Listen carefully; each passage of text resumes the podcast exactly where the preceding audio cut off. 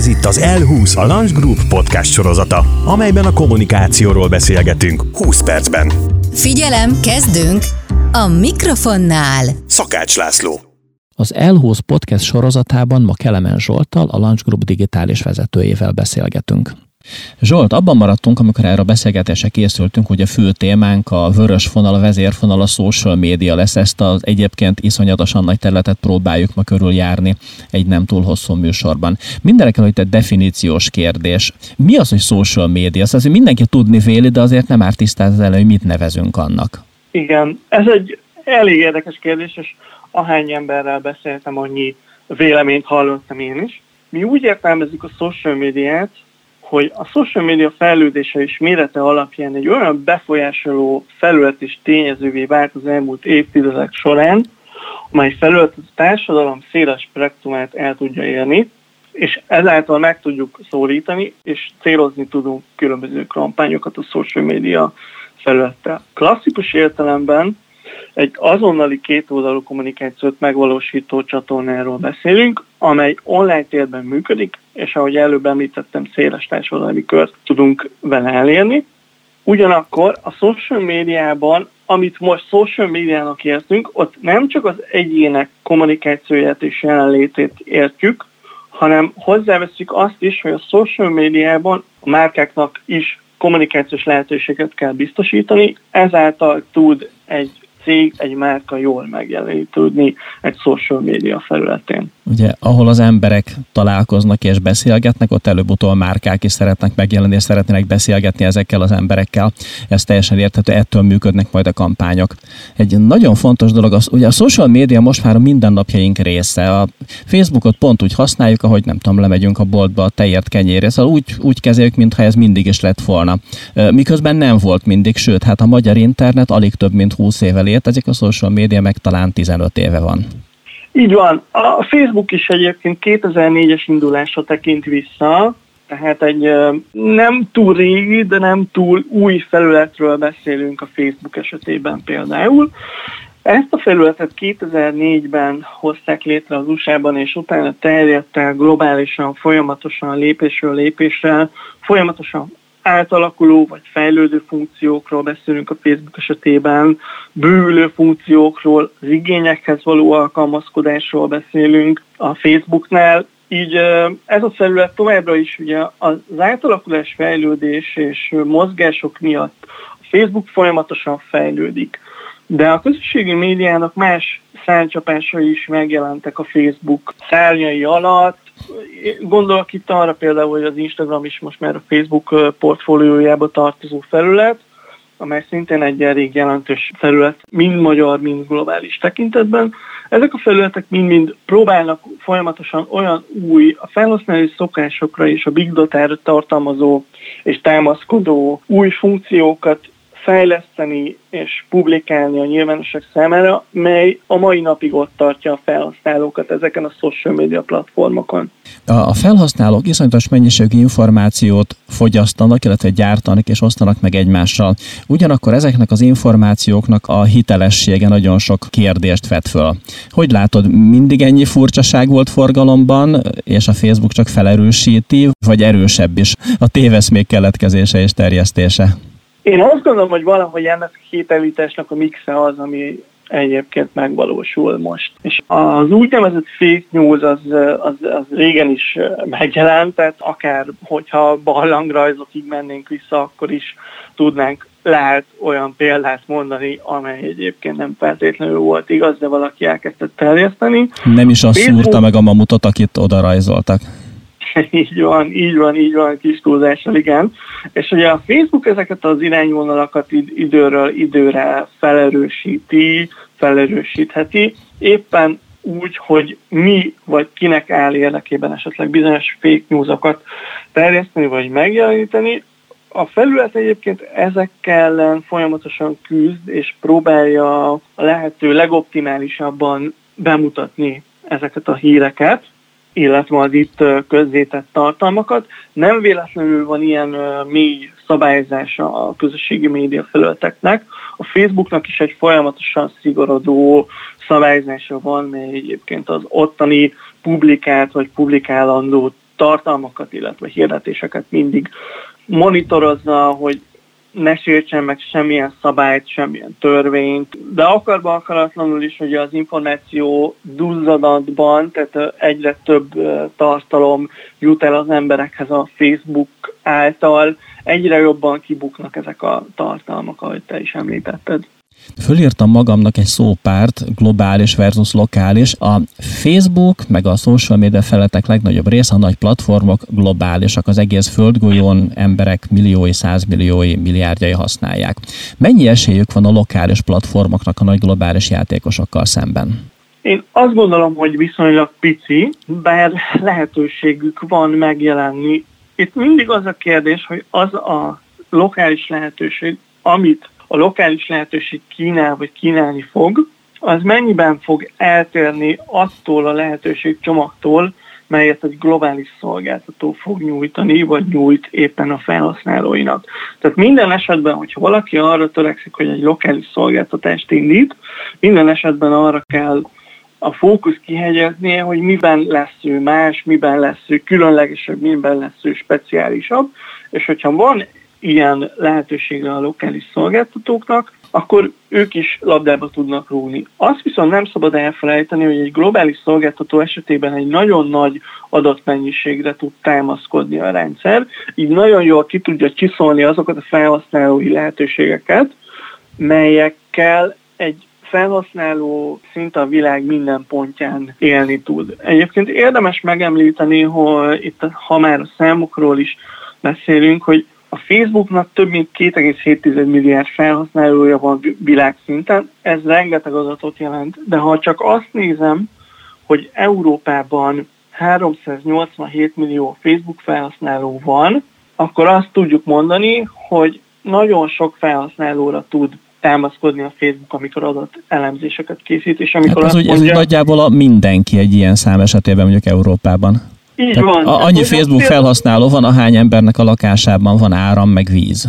Így van. Magyarországon ez 6,3 milliót jelent, tehát eléggé le tudjuk fedni a legszélesebb társadalmi spektrumot. Elég nehéz lesz, hogyha valaki szeretne akár Magyarországon, akár valahol lokális szolgáltatást indítani.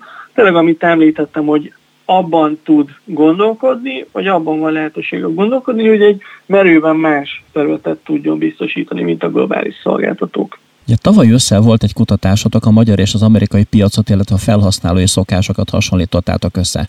Ha a platformok globálisak, akkor elmondhatjuk, hogy a viselkedésünk, és ugyanúgy ugyanarra használjuk mondjuk a Facebookot, vagy más social media platformokat? Igen, 2020. októberében volt egy kutatás, mely a Ranch Group részvételével történt, és itt amerikai és magyar felhasználói szokásokat vizsgáltunk. Ez a kutatásunk politikai vetületben készült, de nagyon jól le lehetett monitorozni vele azt, hogy a Facebook és az Instagram az, amely egyébként a magyar és az amerikai felhasználók között is a legnagyobb arányban megjelenik, mint szolgáltató és mint felület. Tehát globálisan nézve is visszaigazolódott, hogy mind az USA-ban, mind a magyar piacon, úgymond, a Facebook és az Instagram a két legnépszerűbb platform social médiát tekintve. A 18-34-es korosztályt vizsgálva Magyarországon abszolút a Facebook vezeti a felhasználói arányokat. Kiemelkedően azért használnak a 18-34 évesek Instagramot és Twittert is. Míg Amerikában szintén a Facebook és az Instagram vezet, bár kisebb az olló a TikTok, az Instagram és a Facebook felhasználói száma és arányai között, Ugyanakkor az amerikai piacon bejön a Twitter is, mint Magyarországon azért annyira nem jellemző közösségi média felület. Azt is meg tudtuk állapítani a kutatásból, hogy minél idősebb korosztályt nézünk, a social media felhasználók egyre inkább kifejezetten csak a Facebookra korlátozódnak, azaz azt jelenti, hogy ahogy idősödnek a felhasználók, idősödnek az állampolgárok, úgy egyre inkább csak a Facebook az, amelyen őket el lehet érni Magyarországon. Amerikában is hasonló tendencia mutatkozik, ott azért kisebb ez a különbség a különböző social media felületeknél. Zsolt, eddig leginkább a Facebookról, meg az Instagramról, meg kicsit a Twitterről beszéltünk, miközben van egy social media felület, ami rendkívül fontos szakmai szempontból, és szerettem volna, hogy erről részletesebben beszélünk, ez pedig a LinkedIn. Mennyire ismert, mennyire használt itthon? Magyarországon sokan nem is tudják és nem is gondolnak, hogy milyen jelentős felhasználói bázisa van a LinkedInnek. Hazai regisztráltak száma 1,2 milliót tesz ki, amely azért egy elég jelentős felhasználói szám. Tekintsük mondjuk összehasonlításban a Facebookkal. A Facebooknál ugye 6,3 milliós regisztrált számunk van, amelyből reálisan egy kampányon el tudunk érni 4,5 millió főt. Ezzel szemben a LinkedIn-nél az 1,2 millió fő az egy elég jelentős része ennek a társadalmi körnek, akiket meg tudunk szólítani. De kiket is tudunk megszólítani? A LinkedIn-en eléggé az a közhiedelem, hogy ez egy üzleti felület, mely így is van, és nincs is így. Azért elég széles társadalmi körből jelentkezők vannak már fönt a felületen. Bár azért elsősorban ez a fehér galléros kört érinti, gondolom. Elsősorban igen, hazai tekintetben elsősorban igen, de mivel a Lunch Groupnak egy elég speciális kapcsolata van a LinkedIn-nel, így LinkedIn-es kollégákkal volt lehetőségünk, illetve van lehetőségünk folyamatosan beszélni és egyeztetni, és ők azért hozzák példának, hogy vannak olyan országok tőlünk nem is annyira messze, ahol például még kamionsofőrt is a LinkedIn-en keresztül tudnak keresni, mert olyan szintű társadalmi létegződés van a LinkedIn-en is már más országokban, hogy akár még egy kamionsofőrt vagy papot is tudnak a LinkedIn-en keresztül kiválasztani. És, Persze, azt se felejtsük el, hogy a mai kamionok mit tudnak, tehát lassan ott tartunk, hogy egy, egy komolyabb munkagép kezeléséhez mérnök ismeretek kellenek. Abszolút, így van, így van, így van.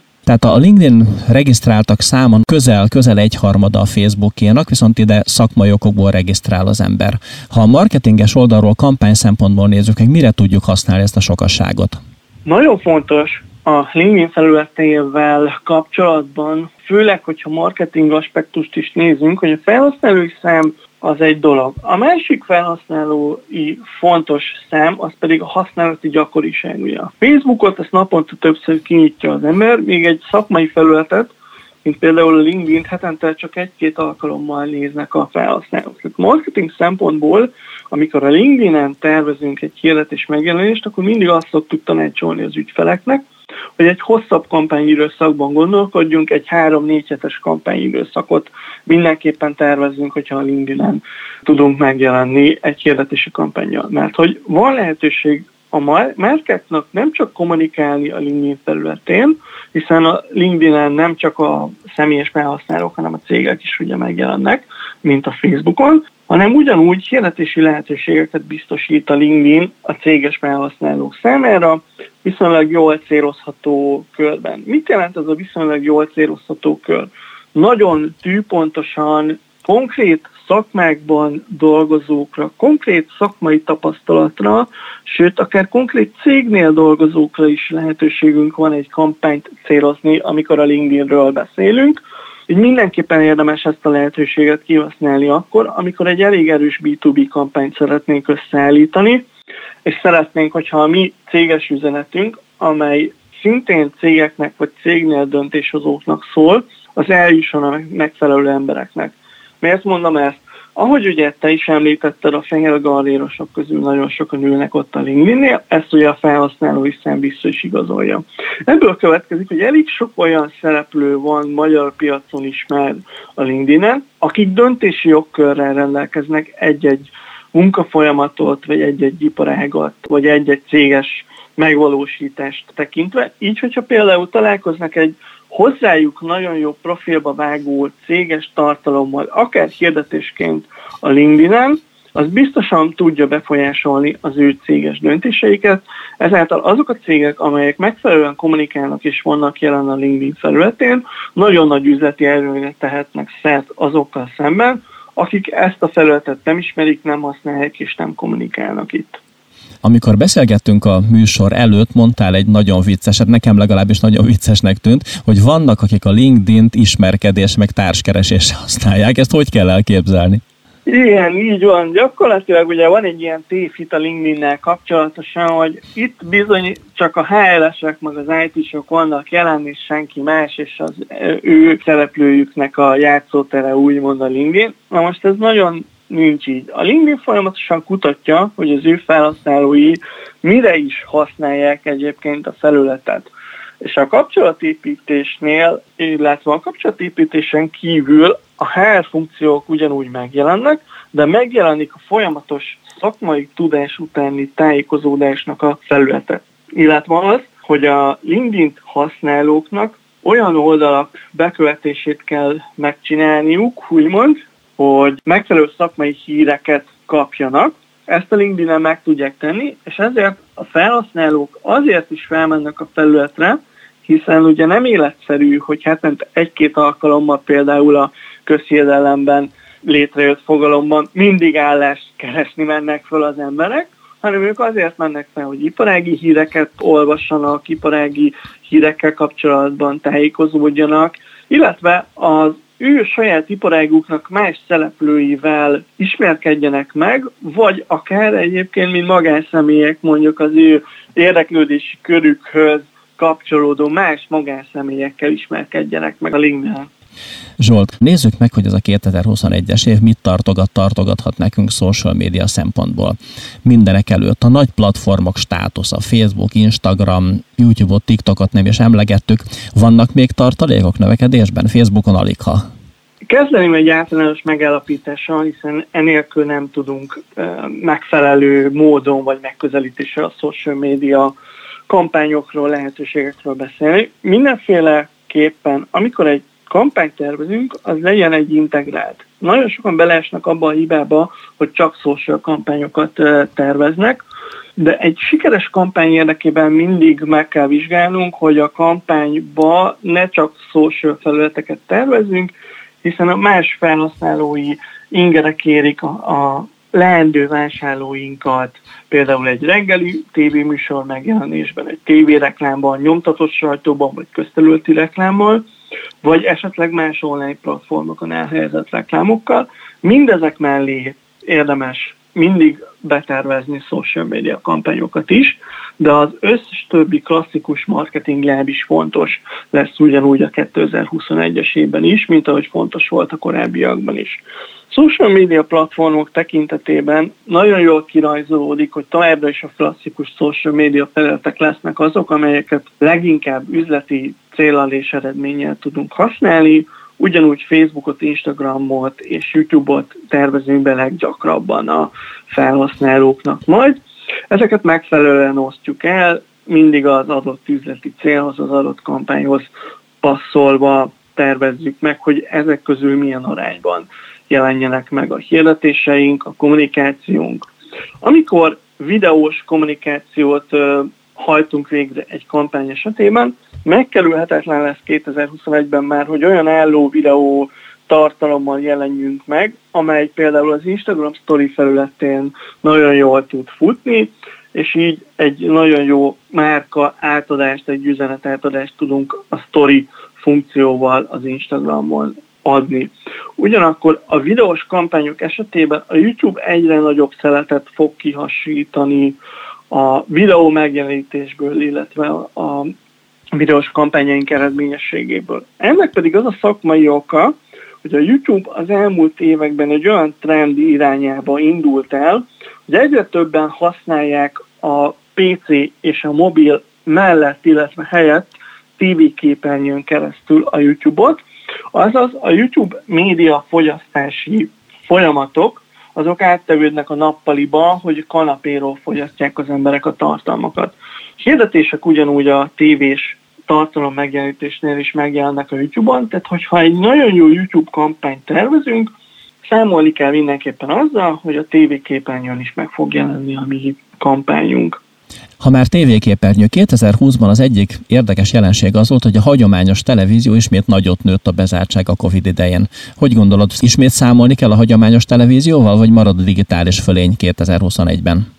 Számolni kell továbbra is a hagyományos televízióval, hiszen a felhasználói szokások azt mutatják, hogy a multiscreen a pandémia ideje alatt is ugyanúgy megvolt, és nagyot nőtt a tévés fogyasztás is, és ez a multiscreenes tartalomfogyasztás továbbra is jelen lesz a piacon, így továbbra is azzal kell számolnunk, hogy bár a social médiában is megjelenünk hirdetésekkel, de mellette ugyanúgy a felhasználók a kanapén ülve otthon nem csak a mobiljukon pörgetik a tartalmakat, hanem a tévét is nézik közben, és gyakorlatilag egyszerre fogyasztanak tartalmat egy mobilos felületen, és egyszerre fogyasztanak tartalmat egy tévén.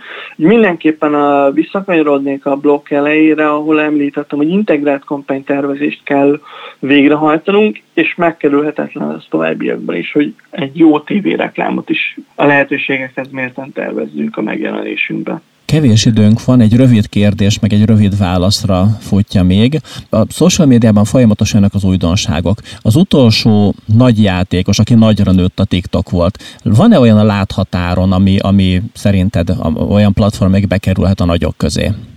TikToknál mindenképpen érdemes megemlíteni, igen, hogy egyre inkább jelenik meg a TikTok, mint social media platform. Ugyanakkor fontos azt is megjegyeznünk, hogy a TikTok esetében az üzleti mérhetőséget, hatékonyságot még kevésbé ismerjük.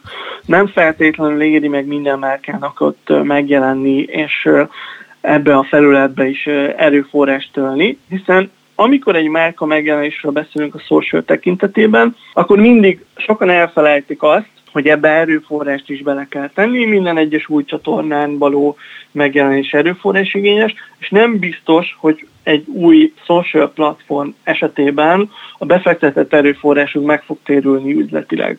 Zsolt, éppen csak, hogy belekóstoltunk a social média végtelen kiterjedésű anyagába, de azért jót beszélgettünk. Szerintem majd egy másik alkalommal folytassuk innen. Köszönöm, hogy velünk voltál, és akkor gyere máskor is. Köszönöm szépen én is a meghívást.